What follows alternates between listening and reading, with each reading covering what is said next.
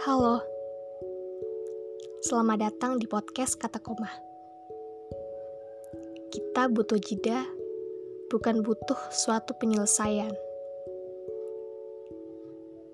Jangan pernah mengatakan berakhir sebelum berani untuk memulai. Semoga kalian menyukainya dari awal hingga akhir.